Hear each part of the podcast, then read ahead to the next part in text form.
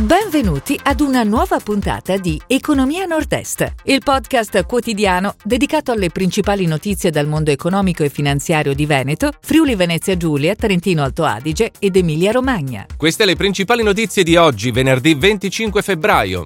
Moncler, ricavi superano i 2 miliardi.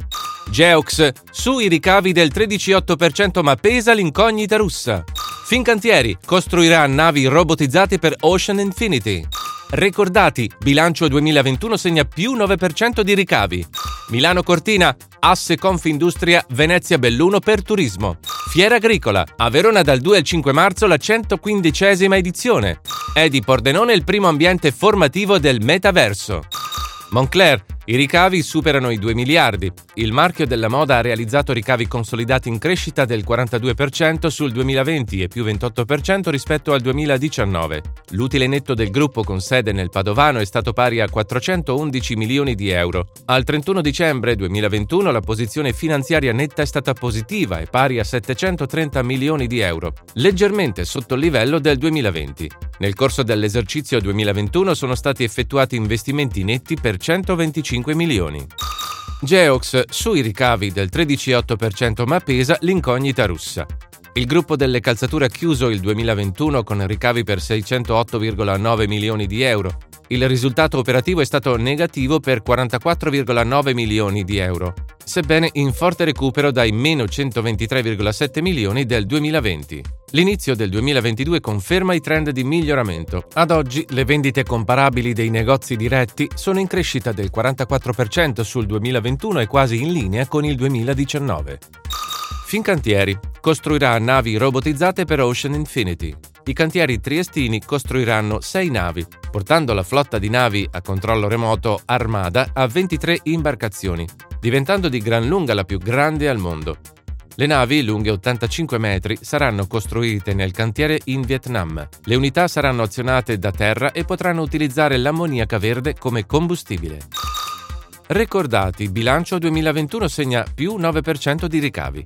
La società del Pharma italiano segna ricavi consolidati pari a 1,58 miliardi di euro. L'utile netto, pari a 386 milioni, cresce dell'8,7% rispetto al 2020. L'utile operativo, pari a 490,2 milioni, è in crescita del 4,5% rispetto all'anno precedente. Tra le linee di business, il segmento per il trattamento delle malattie rare cresce a doppia cifra, più 22%. Milano Cortina, asse Confindustria Venezia Belluno per il turismo. I presidenti degli imprenditori delle due città hanno firmato un protocollo d'intesa per la valorizzazione dei sistemi turistici dei territori in vista delle Olimpiadi del 2026. Tra gli obiettivi c'è quello di creare un gruppo di lavoro condiviso che possa definire una programmazione annuale di interventi individuare forme di collaborazione con le imprese, mettendo in sinergia le realtà industriali dei due territori. Fiera Agricola a Verona dal 2 al 5 marzo, la 115esima edizione. 10 padiglioni, 520 espositori provenienti dall'Italia e da 11 paesi esteri, compratori stranieri in arrivo da 30 nazioni e un calendario di oltre 120 eventi tra convegni, workshop, approfondimenti e prove dinamiche. Sono i numeri della nuova edizione della storica rassegna internazionale di Verona Fiere, che torna in presenza dal 2 al 5 marzo. È di Pordenone il primo ambiente formativo del metaverso. È stata presentata in anteprima all'Expo di Dubai Immersive Factory, laboratorio virtuale in cui persone distanti, migliaia di chilometri, connesse in live streaming, conversano, imparano processi aziendali, interagendo tramite realtà virtuale e aumentata. La proposta è di LEF, azienda digitale di Confindustria Alto Adriatico, e McKinsey Company.